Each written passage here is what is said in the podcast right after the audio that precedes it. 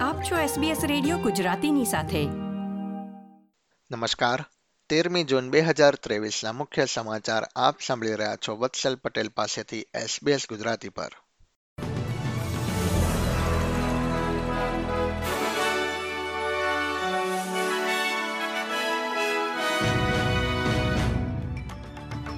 Hunter વેલી ખાતે એક લગ્નમાં હાજરી આપી રહેલા મહેમાનોની બસ પલટી ખાઈ જતા દસ પ્રવાસીઓના મૃત્યુ થયા હતા.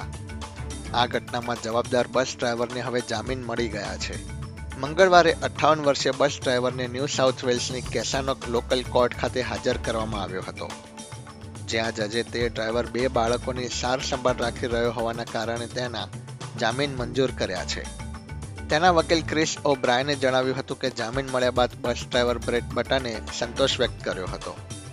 બસ ડ્રાઈવર બ્રેટ બટન પર વધુ ઝડપથી વાહન ચલાવવા બદલ દસ લોકોનું મૃત્યુ તથા બેદરકારીપૂર્વક વાહન ચલાવવાનો આરોપ લગાવાયો છે. ઘટનામાં કુલ પચીસ લોકોને નાની મોટી ઈજાના કારણે હોસ્પિટલમાં લઈ જવામાં આવ્યા છે. જેમાંથી ચૌદ લોકો હજી પણ હોસ્પિટલમાં સારવાર હેઠળ છે તથા બે મુસાફરો આઈસીયુમાં દાખલ છે. ઘટનામાં મૃત્યુ પામેલા કુલ પ્રવાસીઓમાંથી સાત પ્રવાસીઓની ઓળખ થઈ ગઈ છે.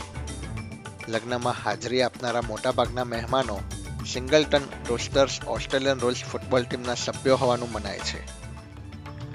મંગળવારે કેન્દ્રીય સંસદમાં ઘટનાનો ભોગ બનેલા લોકો માટે એક મિનિટનું મૌન રાખીને તેમને શ્રદ્ધાંજલિ પાઠવવામાં આવી હતી. હન્ટર વિસ્તારના સાંસદ ડેન રેપચોલીએ જણાવ્યું હતું કે આ ઘટના બાદ સ્થાનિક સમુદાય ઘણો આઘાતમાં છે. પશ્ચિમ ઓસ્ટ્રેલિયામાં પોલીસ કોન્સ્ટેબલને ઘાયલ કરીને તેનું મૃત્યુ નિપજાવવાનો એક વ્યક્તિ પર આરોપ મૂકવામાં આવ્યો છે. ગયા અઠવાડિયે ચોરાયેલી નંબર પ્લેટ ધરાવતી કારનો પીછો કરતી વખતે અઠ્યાવીસ વર્ષીય કોન્સ્ટેબલ એન્થની વુડ્સ ઘાયલ થતા કોમામાં જતા રહ્યા હતા અને હવે તેમનું મૃત્યુ થયું છે. આરોપી પર ધરપકડ રોકવાના હેતુના કારણે અન્ય વ્યક્તિને ઘાયલ કરવા સહિત ઘણા આરોપો ઘડવામાં આવ્યા છે. વિરોધ પક્ષના નેતા પીટર ડટને દેશના રહેવાસીઓ ઇન્ડિજિનસ વોઇસ ટુ પાર્લામેન્ટ માટે તૈયાર નહીં હોવાનું જણાવ્યું છે.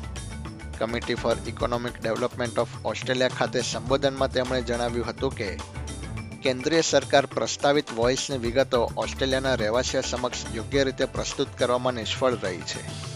નાઇન ન્યૂઝપેપરના રિસોલ્વ સ્ટ્રેટેજિક પોલના આંકડા પ્રમાણે, વોઇસને ત્રેપન ટકાનું સમર્થન પ્રાપ્ત હતું, જે ઘટીને ઓગણપચાસ ટકા જેટલું થયું છે. પ્રથમ વખત ઇન્ડિજિનસ વોઇસ ટુ પાર્લામેન્ટને બહુમતી પ્રાપ્ત થઈ નથી. પીટર ડટને જણાવ્યું હતું કે વોઇસને મળતું સમર્થન આવનારા સમયમાં હજી પણ ઘટે તેમ લાગી રહ્યું છે. બ્રિસ્બેનના એક ઘરમાં બેકયાર્ડમાં ઘરેલું હિંસા સાથે સંકળાયેલી ઘટના બાદ એક વ્યક્તિ મૃત હાલતમાં મળી આવી હતી.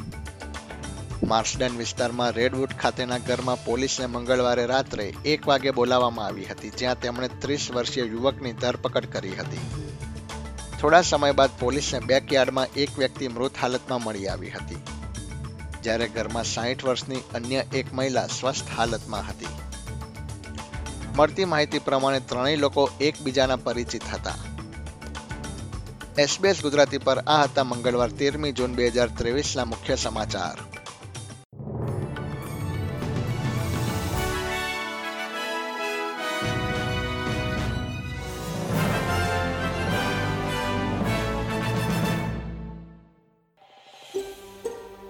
આ પ્રકારની વધુ માહિતી મેળવવા માંગો છો?